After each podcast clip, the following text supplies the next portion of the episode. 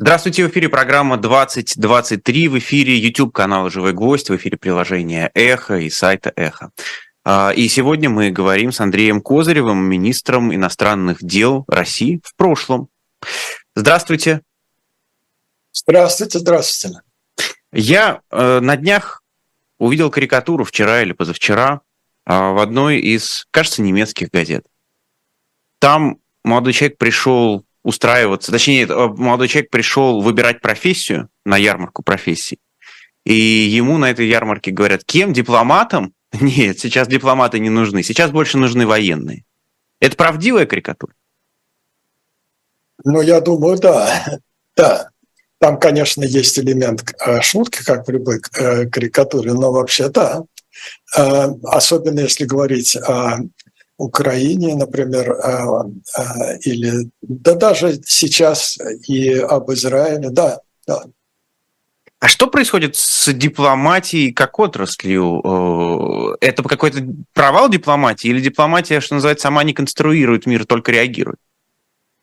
Я думаю, что дипломатия в какой-то степени конструирует мир, а, но тогда, когда для этого есть условия. Но одно из главных условий – это то, что успешная дипломатия, она всегда а, как бы с позиции силы. То есть надо хорошо понимать, а, что за, за тобой стоит и чем ты располагаешь. Это не значит, что нужно угрожать обязательно, или это вообще может не превращаться в какой-то такой а, смертельный поединок с нулевой суммой, как говорят. То есть когда победа, а, успех одной стороны или победа одной стороны – это обязательно поражение другой. Но все равно, э, чем сильнее э, позиции а, у дипломата, тем, конечно, больше он может оказать воздействие в лучшую или в худшую сторону, в любом случае. Э, но дипломатия – это, конечно, не панацея. То есть тогда, когда а, это только продолжение политики другими средствами. Но когда другим средством избирается терроризм или война, как вот в случае нападения России на Украину, то а, дипломатия становится практически бессильна. До тех пор, пока, ну, например, пока в Кремле что-то не произойдет, они не проснутся и не решат, на что, конечно, очень трудно надеяться, не решать, что ну все, хватит, надо уходить. Вот тогда опять откроется поле для дипломатии. Уходить, допустим, там, как уходить, в смысле технически, как уходить, а какие потом будут отношения после этого, это да, это вот тут дипломатия начинает работать. То есть тогда, когда одна из, э, ну вот нападающая в данном случае сторона избирает а вот этот самый э, способ э, осуществления своей политики, но эта политика меняется. А пока эта политика не меняется, как, например, Хамас, о чем можно говорить с Хамасом? Хамас хочет уничтожить Израиль, хочет э, убить там, я не знаю, всех евреев чуть ли не, не до такой степени. Вот. А, ну и какая тут дипломатия? Никакой дипломатии нет. Ну, мы видим, как и общественное мнение в многих западных странах, и политики многие требуют от Израиля именно дипломатии с Хамас. Но требовать дипломатии – это, конечно, очень здорово. Это примерно так же, как э, требовать любви. Э, но если нет взаимности и а, ничего общего между людьми нет, то вы можете требовать э, любви, если вам это выгодно, удобно как-то там и так далее. Иногда, кстати, когда распадаются браки, например, то вот вы знаете, э, родители там иногда требуют, нет, вот вы там не должны и так далее. Но что не должны? Уже все. Поэтому и, и здесь тоже та, та же самая ситуация требует. Ну и потом э, тут выгодно, конечно. То есть многие правительства а, например, арабские, они а, пытаются уйти от реальных вопросов. Они, например, а, не оказывают поддержки Палестине. Вот уже сколько лет существует эта проблема. Они реально не помогают Палестине. Они могли бы вложить деньги, они богатые люди там есть, могли бы создать великолепные условия, вообще сделать эту газу несчастную, вообще несчастную в буквальном смысле, могли бы сделать витриной, понимаете, такой, который вот Израиль завидовал. Смотрите, сколько денег у арабских нефтяных стран и так далее.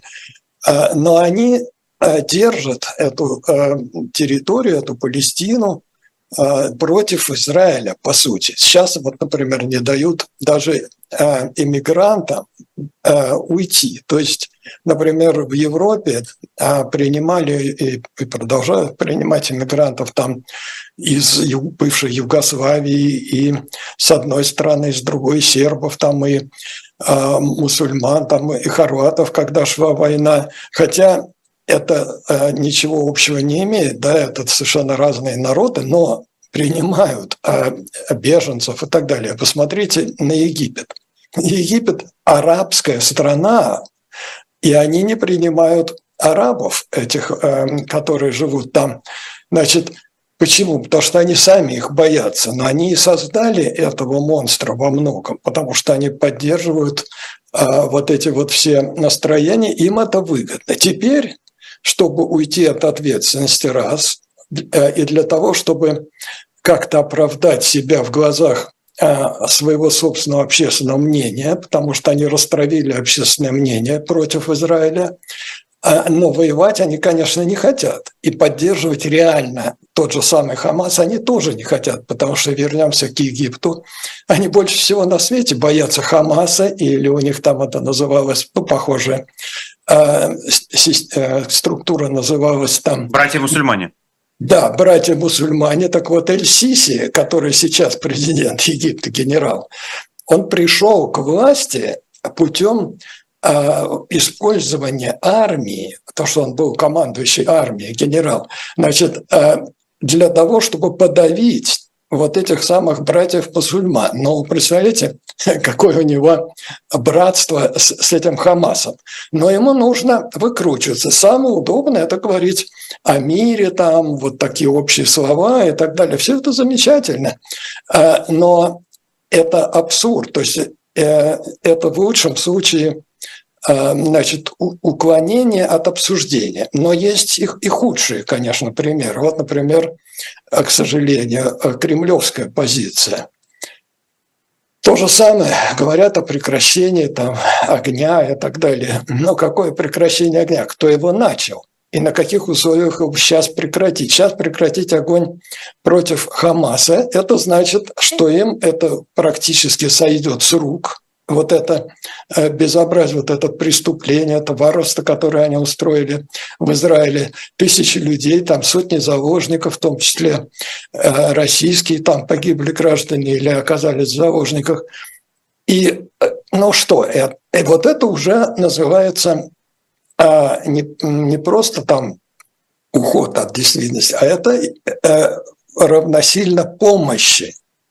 Это равносильно попытке помочь выгородить не просто политически, но реально помочь, то есть остановить э, э, действия вооруженных сил Израиля против того, кто напал. Ну, это точно так же, как разговоры иногда из Москвы о том, что вот давайте там прекращение огня. Мы готовы обсудить прекращение огня. Прекращение огня какое? На той территории, э, захватив значительную часть территории Украины, а вообще ни, ни с того ни с сего, объявив ее своей, и теперь прекращение огня. Это значит, а, что Украина просто должна согласиться. Понимаете, это, а, это лживая позиция. То есть это уже не мирные предложения, это предложения военные. Это предложение, рассчитанное на то, чтобы, с одной стороны, Хамас мог продолжать, по сути, свои действия. Они вот и сегодня опять э, стреляют э, ракетами, значит, по Израилю. Сегодня. И а, сами они из Кремля могли бы, значит, свою агрессию, сейчас бы там, допустим, передохнуть какое-то время, потом, потом продолжить, или в любом случае оставить за собой захваченные территории. Это называется не дипломатия, это называется не мирное предложение, это называется э, военная хитрость. если хотите. Но вот я думаю, что многие люди прекрасно понимают, что это просто военная тактика, военная хитрость. Андрей Владимирович, а как вы себе объясняете, и вас, насколько вас это удивило, что такая большая часть общественного мнения на Западе оказалась, ну давайте, знаете, тут всегда говорят, Палестина, Хамас надо отделять, давайте так назовем, антиизраильской. Да, абсолютно. Ну, видите, в чем дело? Это, это вообще сложный вопрос. А, ну, на Западе очень много пацифизма, просто э, такого вот реального пацифизма – это другое, чем вот то, что, о чем мы до сих пор говорили. Это, это вот такой розовый пацифизм, то есть вообще плохо применять любое оружие и так далее. Значит, неважно, какая сторона начала, неважно, кто агрессор, кто защищается там, это все не важно, вообще всегда война плохо. Ну, оборотная сторона этой медали – это такое вот тоже розовое убеждение, что всегда лучше, э, пусть говорят дипломаты, да есть такая формула, чем пушки. Да нет, батенька. Ого, если... от, от вас не ожидал услышать опровержение этой фразы. Нет, абсолютно нет. А что тут такого?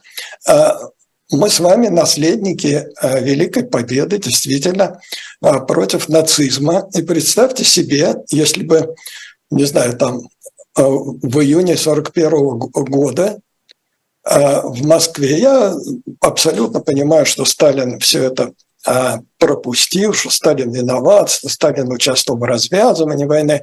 Но все равно, вот давайте возьмем день там, 23 июня 1941 года. И вдруг а Кремль, Москва, там этот преступный Сталин сказал бы, нет, подождите, всегда лучше, чтобы дипломаты говорили, чем пушки. И что бы было? Да ничего, мы бы с вами сейчас, наверное, не беседовали, потому что мы бы были в лучшем случае рабами там в Третьем Рейхе, а, наверное, скорее всего, к этому времени уже бы таких, как мы, и не было бы на земле. Поэтому а, этнические, я имею в виду. Поэтому, понимаете, это абсурдная все формулы. Значит, все очень конкретно в политике всегда. И конкретная ситуация, но в Европе они, конечно, а, избалованы, понимаете, вот это моя точка зрения. А в целом они избалованы. Они живут в очень мирной обстановке, в очень благополучных странах. В принципе. Наверное, неплохо живут очень хорошо, поэтому туда стремится весь мир. Да? И в Америке тоже живут очень хорошо, мирно. Но в Европе они еще живут и под американским зонтиком, то есть они уже давно привыкли считать, что с ними ничего не будет в военном отношении, так оно и есть, конечно. А, а, во-первых, потому что они сами там как-то вооружены, но главным образом потому, что есть Америка, которая по статье 5 там, договора НАТО обязана будет за них вступиться. Ну и в этих условиях э, значительная часть, это не большинство, но это многие, и они любят это. Есть такие леваки, которые там беспрерывно, ну, посмотрите Францию, там беспрерывно какие-то забастовки и так далее. Это не говорит о том, что у них слабая какая-то демократия. Нам вообще очень трудно понять, их демократии. Но мы, мы, мы в России-то не можем разобраться, и никто не может Россию умом понять, хотя давно пора бы было. Но я, честно говоря, не претендую на то, что я хорошо понимаю Россию. А уж тем более западные демократии, хотя вот я довольно долго, уже больше 10 лет живу в Америке, но это очень сложно. Это очень сложные процедуры, очень сложный процесс вообще демократия. Он иногда страшно отталкивающий. И совершенно не обязательно, что все участники демократического процесса а, ответственные люди. Нет, я вижу, что полно безответственных людей в Америке, и там иногда даже прорываются на самый верх. Но это не, не значит, что они как-то ослабели или что это конец Европы, которые там ждут уже по-моему, больше двух, двухсот лет, в том числе и умнейшие люди, там всякие философы, выдающиеся и так далее, как вы знаете. А, но конца не происходит, это живет, но это вот так, да. Но посмотрите, э, э, демократия – это же та же жизнь, от которой мы живем.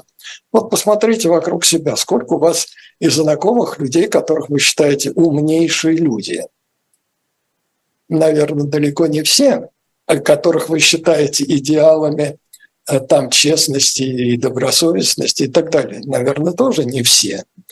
Ну вот так и в демократии. Но, э, но большинство э, как-то вот выруливает потом. И Америка, вот смотрите, сколько делает ошибок, сколько делает неправильных шагов. Вот я иногда критикую, но не по внутренней политике, потому что я повторяю, это очень сложно, а по внешней политике. Мне кажется, что они делают большие ошибки. И многим так кажется. Но а, это, не, извините, это не значит, что а, Америка не на правильной стороне истории. Вот есть такое выражение, которое мне очень нравится они всегда все-таки в конечном итоге оказываются на правильной стороне истории. Но если взять э, и действительно историю, то, ну вот, конечно, Америка тогда не, не вступила в Лигу наций, там и, и совершенно они ушли, и были социалистские настроения в Конгрессе, которые преобладали. А, и это, наверное, сыграло роль в том, что Сталин и Гитлер смогли развязать Вторую мировую войну. Если бы а, а Америка не ушла, как говорится, из Европы политически, то, а, наверное, было бы больше сдерживающих каких-то факторов и у Гитлера, и у Сталина. Но они же потом вступили в войну, и они сыграли а, одну из ключевых ролей наряду с советским народом, украинским народом, русским народом, сыграли а, одну из ключевых ролей в, том, в разгроме нацизма. То есть они оказались на правильной стороне. Но э, вы употребили слово «леваки», как раз рядом с пацифистами, что как бы подчеркивает хоть и немного ваше отношение к этой позиции. А что плохого в требовании вот этих самых левых э, сил и пацифистов уважать сохранность мирных жителей э, сектора газа? Почему вам кажется этот лозунг наивным? Ну, во-первых, в этом ничего плохого нет, он мне совершенно не кажется наивным, и э, я даже не знаю э, конкретно очень мало людей, которые об этом прямо не говорят, что, конечно, надо уважать и, и всеми силами в этой обстановке сохранять мирное население и так далее. Но опять-таки, ну давайте вернемся э, к простому примеру. Но э, если бы э, авиация английская и американская, и потом советская авиация не бомбила Германию, фашистскую, нацистскую Германию, очень может быть, что Гитлер до сих пор сидел бы ну, если не, не наверху, там, в Берлине, то, во всяком случае, в своем бункере. Вы знаете, некоторые из этих бомбардировок э, были потом переосмыслены. Бомбардировка Дрездена, например. Да, да, я понимаю, потом. Я просто говорю, что некоторые и потом были переосмыслены. Да, на заднем числом, вы понимаете, очень легко быть святым. Вот я бы, например, если бы мою жизнь взять, а, я бы задним числом, может быть, бы когда-нибудь там и не полез бы в драку, понимаете, бывало там в молодости. Но, а, но тогда есть эмоции, и тогда есть необходимость дать сдачи. Вот когда возникает такая жизненная необходимость дать сдачи, потом можешь переосмысливать сколько угодно. Ты можешь э, и проигрывать какие-то варианты. А вот если бы я не дал там сдачи, а, ну, как следует, не дал, а, может быть, за это время пришел бы милиционер и нас бы разогнал.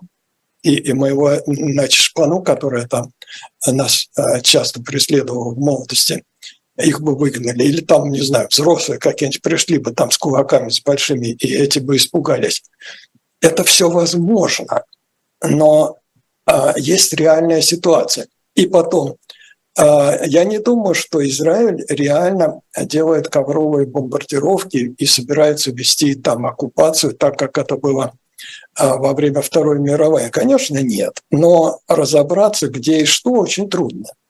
И а, когда надо действовать, надо действовать. И война – это война, и с этим ничего не поделаешь. Вопрос только в том, кто агрессор, кто вообще виновен в войне и, и без кого войны бы просто не было. Не было никаких этих разрушений, ни убитых людей, никого. Вот это очень тогда все становится на свои места. Вы понимаете, вот иногда говорят, есть там право войны, и вот а, значит, э, попали там по гражданским объектам украинцы, попали по гражданским объектам э, значит, российские войска и так далее. Да не надо российским войскам ни по каким объектам. Это преступление по любым объектам, по военным, по мирным объектам, потому что они находятся на чужой территории. Они хотят захватить чужую страну. Они во всем неправы, понимаете, во всем. Точно так же Хамас во всем неправ. А воевать в белых перчатках невозможно. Но вы посмотрите, что такое Хамас. Хамас внедрился там в, в ткань. А почему я это сравниваю с нацизмом, германским фашизмом?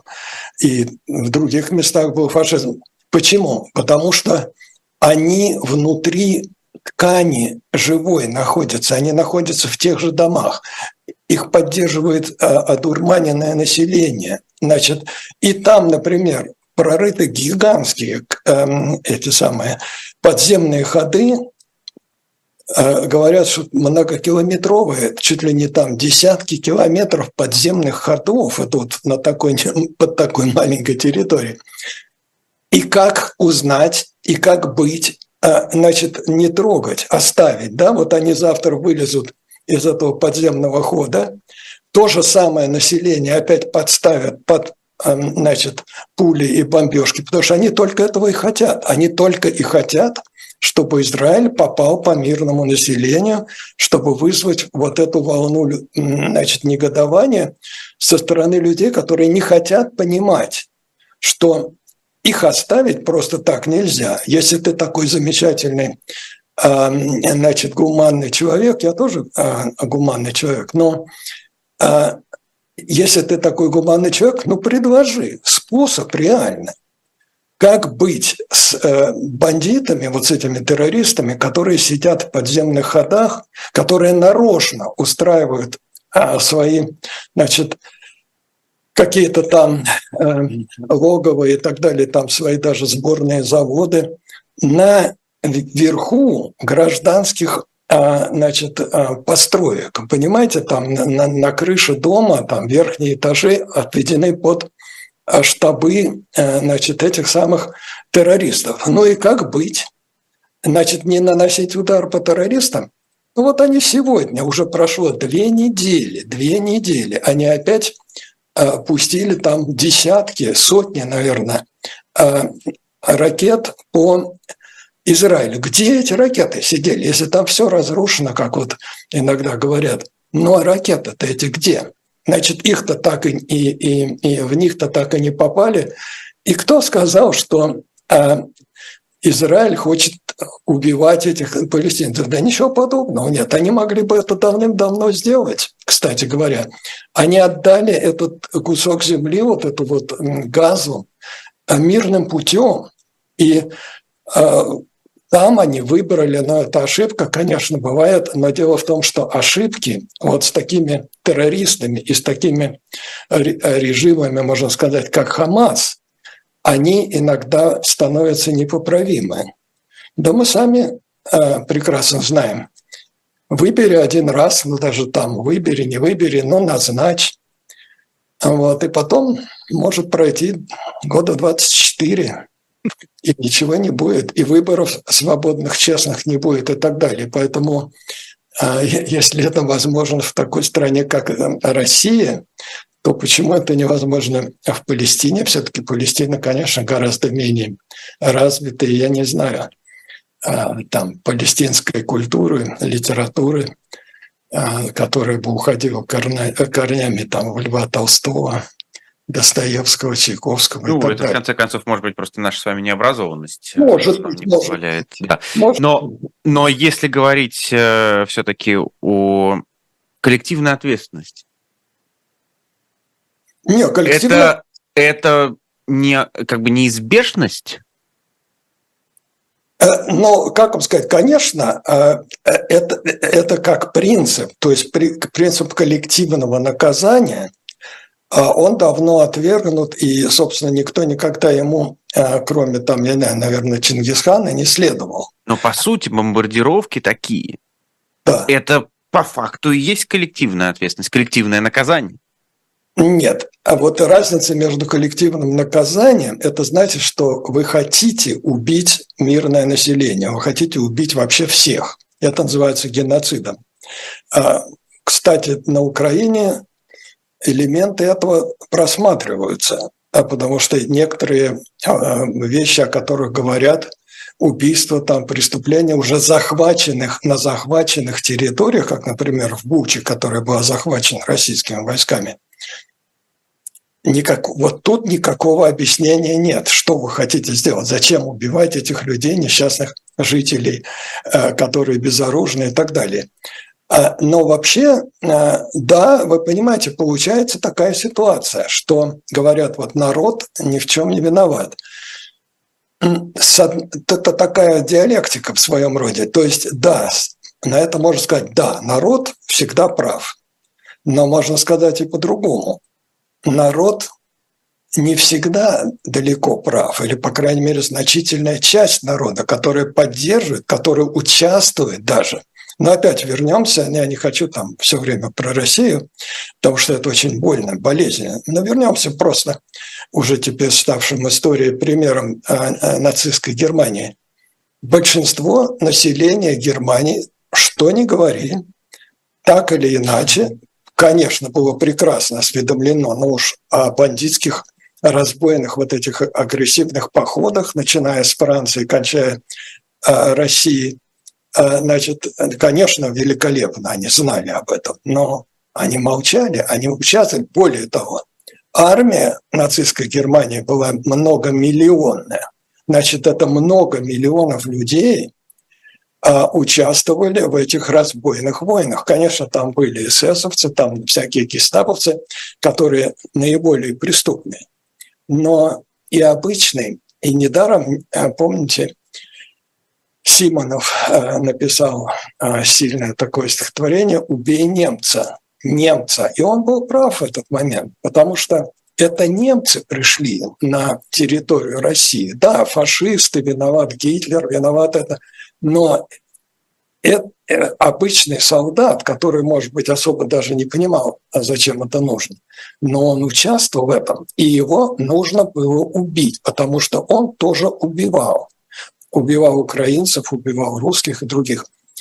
Значит, ну как вам сказать, ответственный народ, ответственный этот солдат, обычный солдат, я не говорю про нацистских преступников, которых судили там генералы всяких и так далее, или, или эсэсовцев, а вот обычный, э, э, значит, да, виноват, да, и его убили, что зря, нет, его убили правильно. Другое дело, что он а, оказался тоже жертвой вот этого своего режима. Поэтому это вопрос очень сложный, но тут, тут нет черного и белого. И литература полна всякого рода примерами такого рода. Но что сделаешь?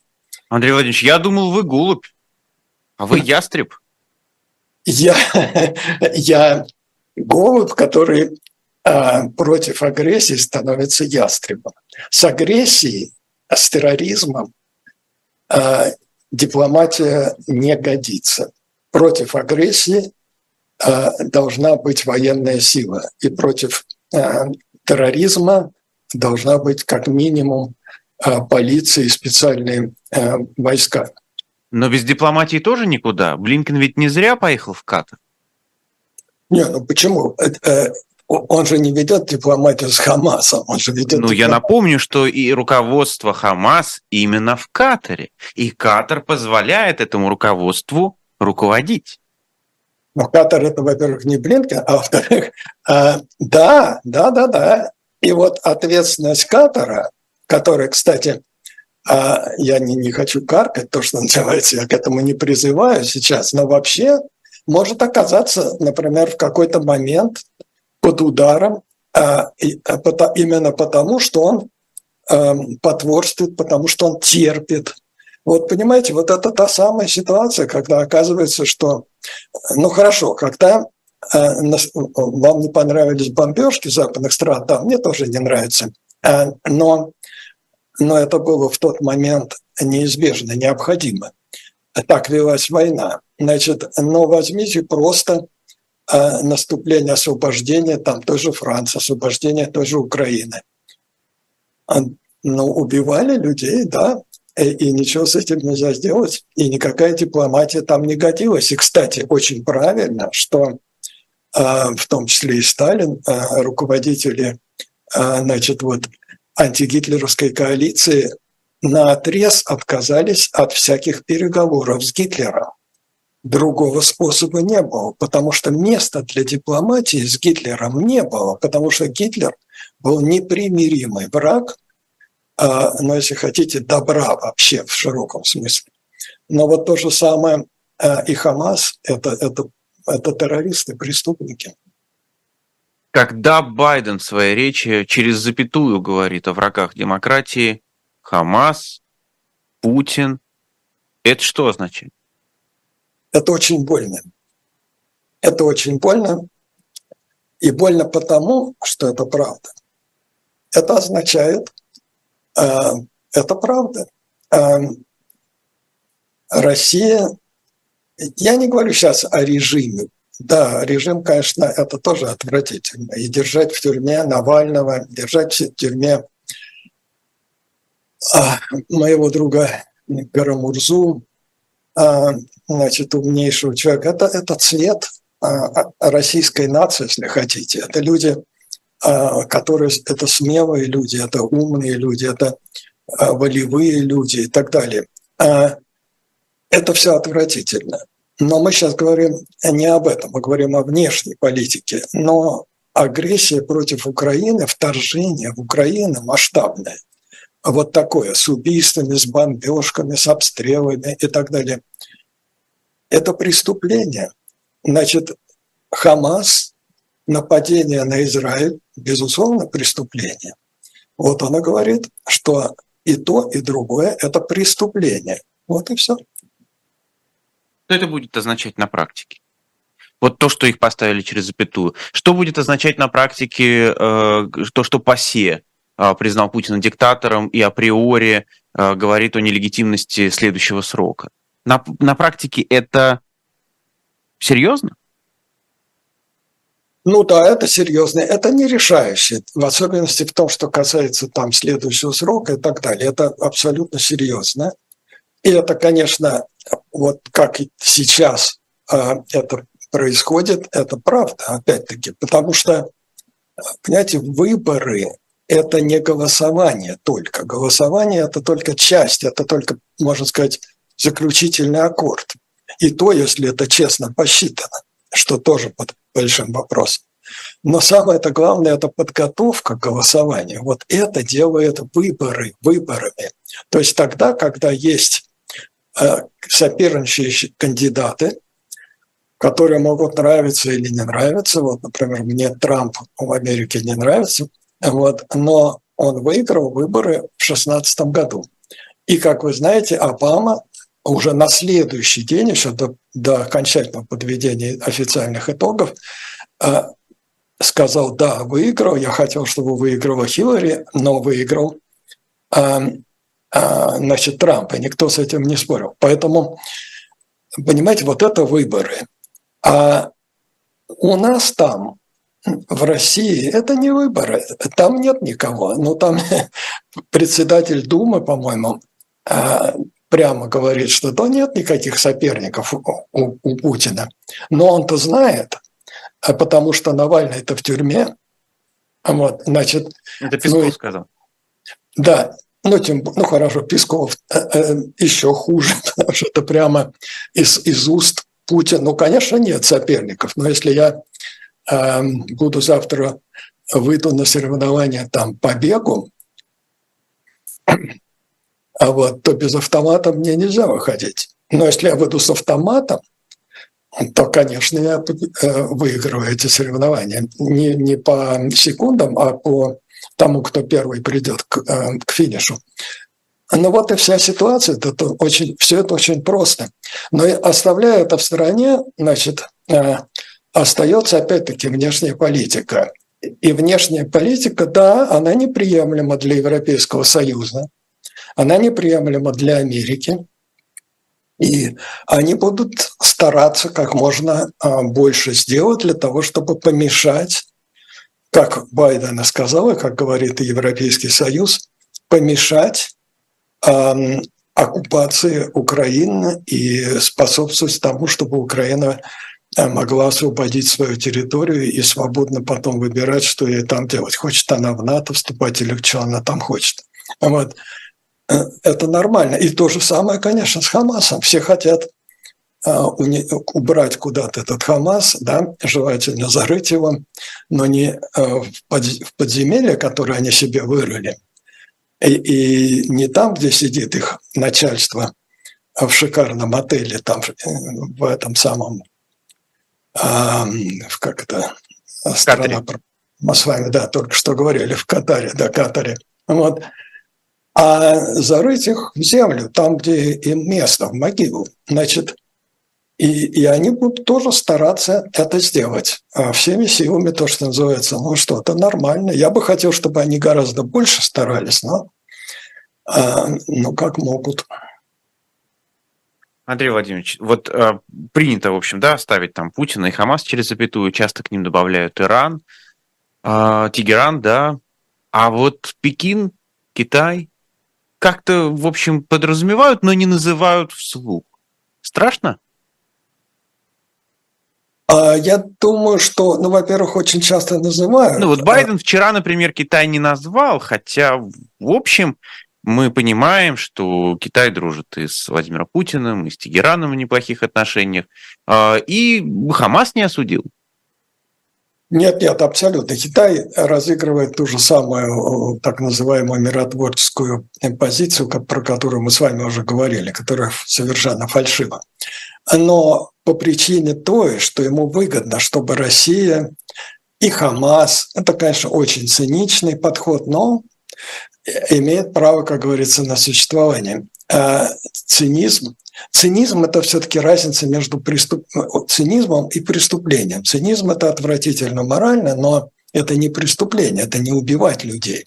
И вот Китай, он вот в этом не участвует. Он не участвует ни в агрессии против Украины.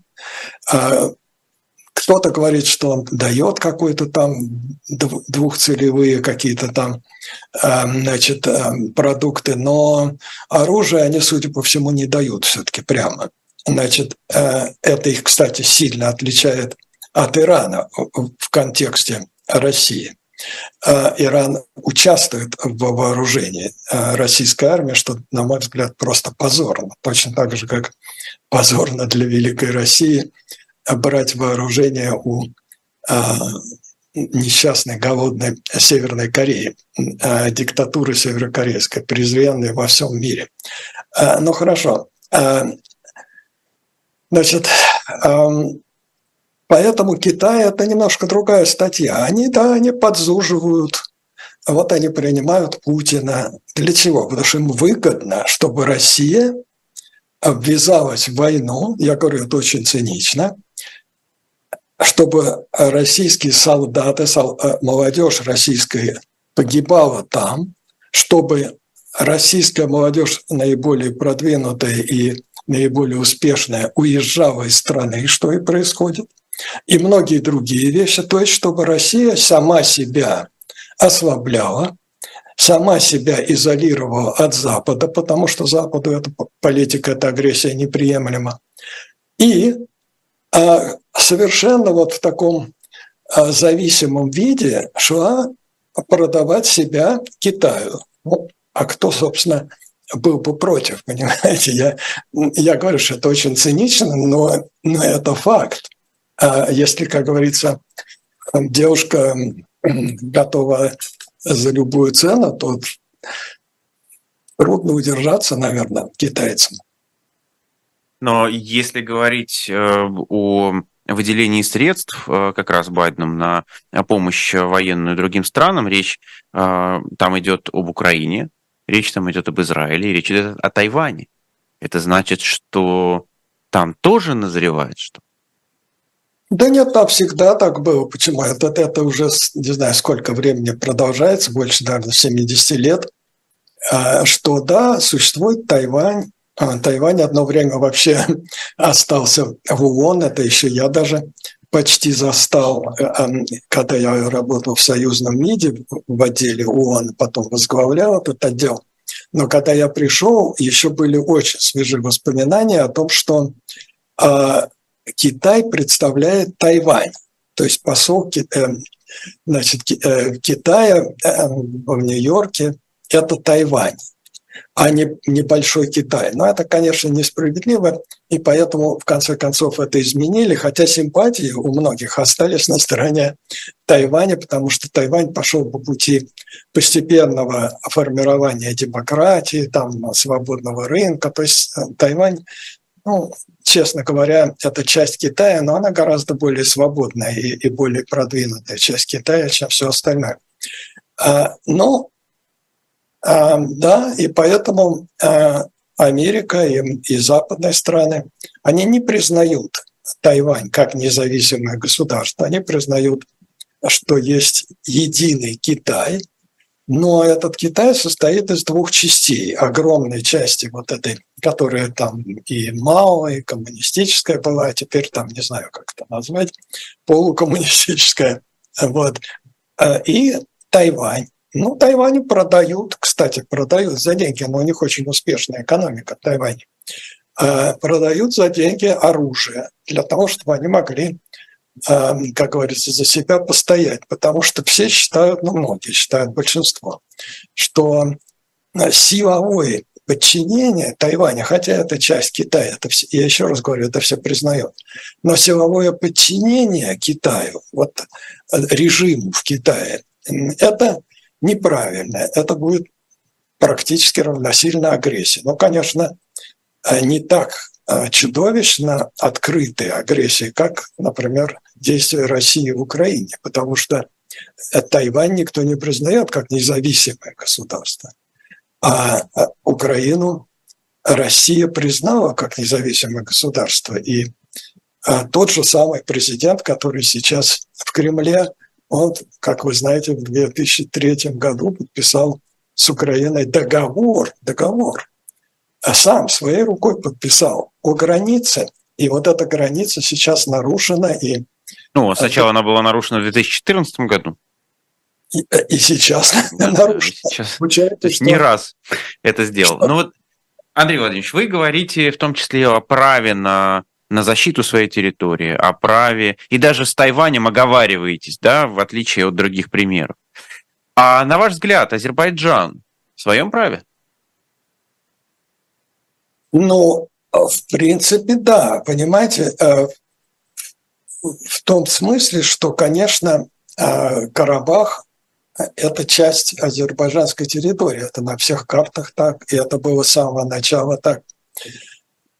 И когда еще все это было свежо, весь этот конфликт, как вы знаете, там кровопролитие началось еще при Советском Союзе, но потом, когда я стал министром, я пытался э, найти какое-то мирное урегулирование, э, именно по той причине, что там не, не было, наверное, прямой необходимости, мне так казалось, я и продолжаю так считать, э, переходить к военным действиям ни со стороны э, карабахских армян, ни со стороны азербайджанцев. Но кто первый начал, это трудно сказать.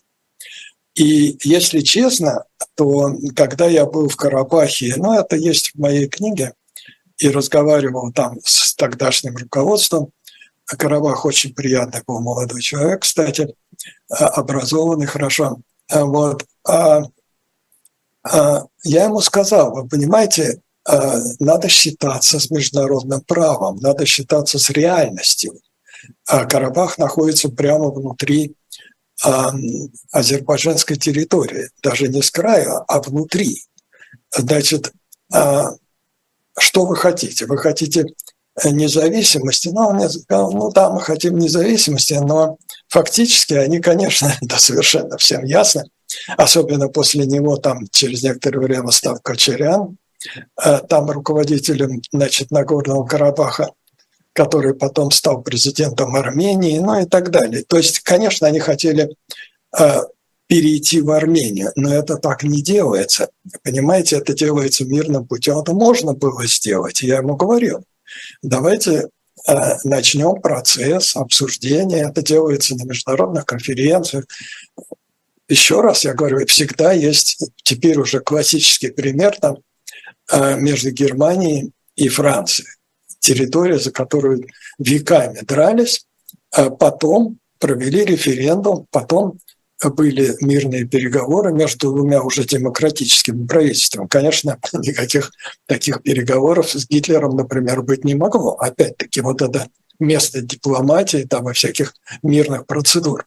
Но если с обеих сторон нормальное правительство, даже не обязательно демократическое, а просто нормальное, а, не агрессивное, то тогда почему можно а, это все обсуждать, и есть способ из одного места перейти в другое а, мирным, законным путем. Это долго, это может быть казаться изнурительным, это не обязательно обещает хороший исход для тех, кто хочет отделиться. Вот возьмите Испанию. Там а, провели референдум и так далее. Ну что, значит, те, кто хотел независимости, э, не получили своего. Но многого добились, добиваются автономии и так далее.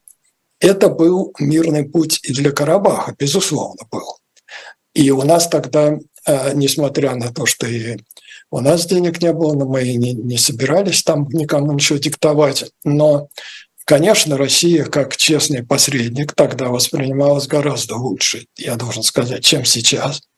И в Азербайджане, когда я с ними разговаривал, у них было понимание того, что да, э, есть такая проблема, есть такой вопрос, и вполне возможно его обсуждать, но это надо делать опять-таки вот э, да, это болезненный процесс, но война еще более болезненный процесс. Военные средства ну, значит, эм, одним словом, и сейчас, может быть, я, конечно, сейчас уже далек от этого, мне трудно сказать, но вполне э, я допускаю, что и сейчас э, есть возможность этот карабахский вопрос перевести из военной плоскости, то есть каждый хочет настоять на своем, и вполне возможно, я опять-таки вполне допускаю, и даже почти уверен, что Турция и Азербайджан а, согласятся с какой-то вот такой международной принятой мирной нормальной процедурой, и карабахские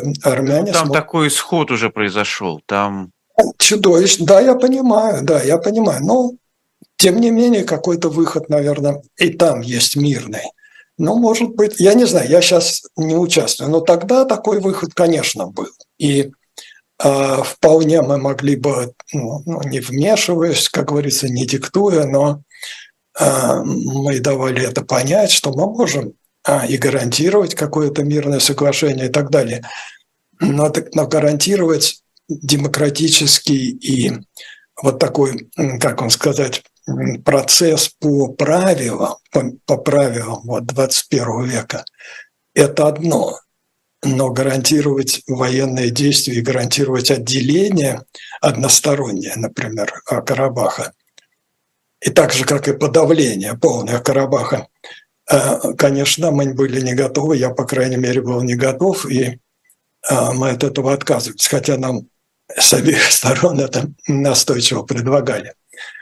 Поэтому э, мне, мне трудно сказать, какой выход. Но в принципе, конечно, а, есть международное право. Ну, то есть для вас Алиев не агрессор? Э, думаю, что нет. Нет.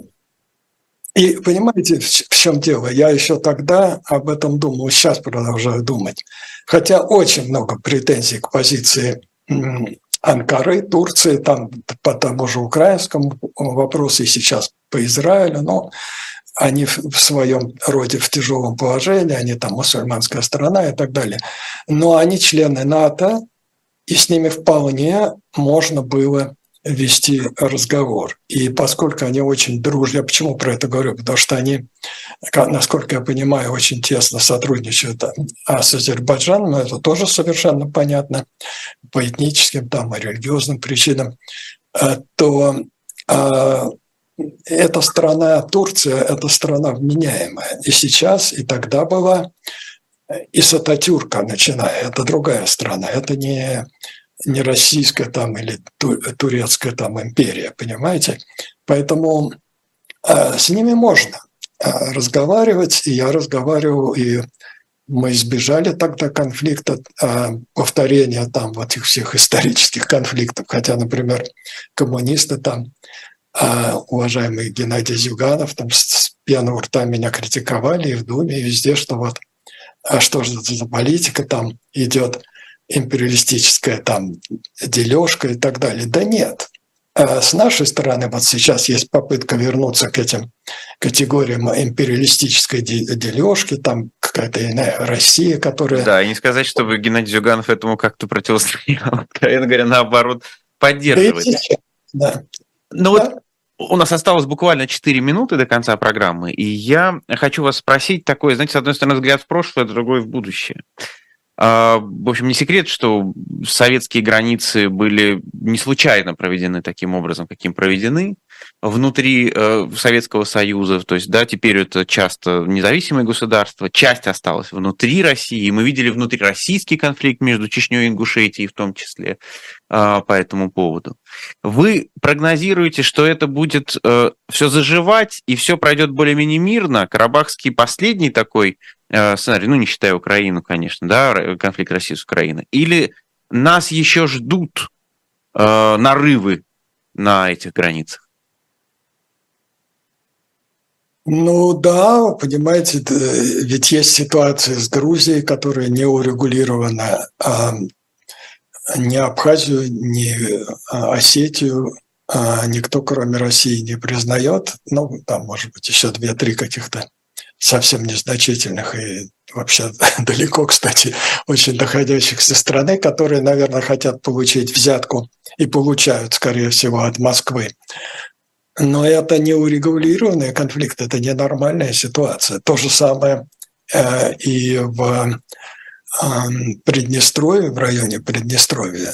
Это, конечно, чудовищно. А я был министром и занимался этими вещами – и договаривался, ну, хотя бы о прекращении огня, потому что тогда не было откровенно такого агрессора с одной стороны и с другой. То есть там были проблемы и на одной стороне во всех этих конфликтах, и на другой стороне. То есть там был, были проявления экстремизма. Почему я говорю, что там было место для дипломатии? Значит, мы сумели а в то время, еще в 94-м, последнее, по-моему, было урегулирование, а, а, значит, договориться о временном прекращении огня и о каком-то временном урегулировании. Вот с тех пор прошло 30 лет, в некоторых случаях больше 30 лет уже. И так ничего толком и не сделано. Ведь все как было, так и есть, как это были горячие точки, которые могут в любой момент вспыхнуть. А так они остались, поэтому ответ на ваш вопрос такой, что да, есть пороховые бочки, если хотите, э, но, но очень много зависит от Кремля. Если Кремль захочет поднести горячий фитиль, взорвется, и будет кровопролитие, и будет... Но то, что Кремль я повторяю, что в те годы, в 90-е годы, потому что эти все республики, все эти движения, они были, конечно, очень слабые, гораздо слабее, чем сейчас.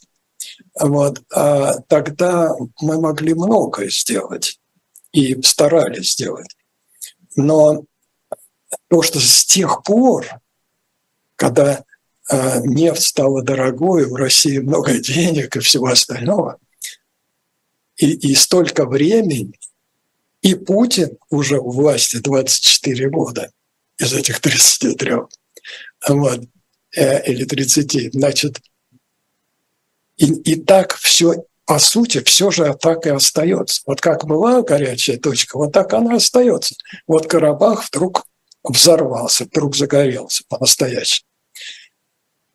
Ну и кто сказал, что другие эти горячие точки рано или поздно не загорятся? Никто. Урегулирования нет.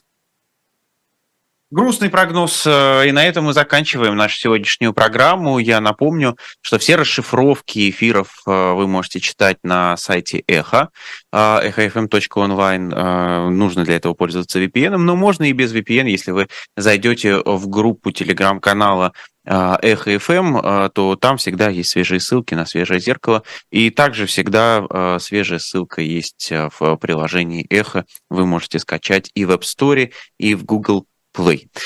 Всем спасибо. Не забудьте поставить лайк этому видео. До свидания. Спасибо.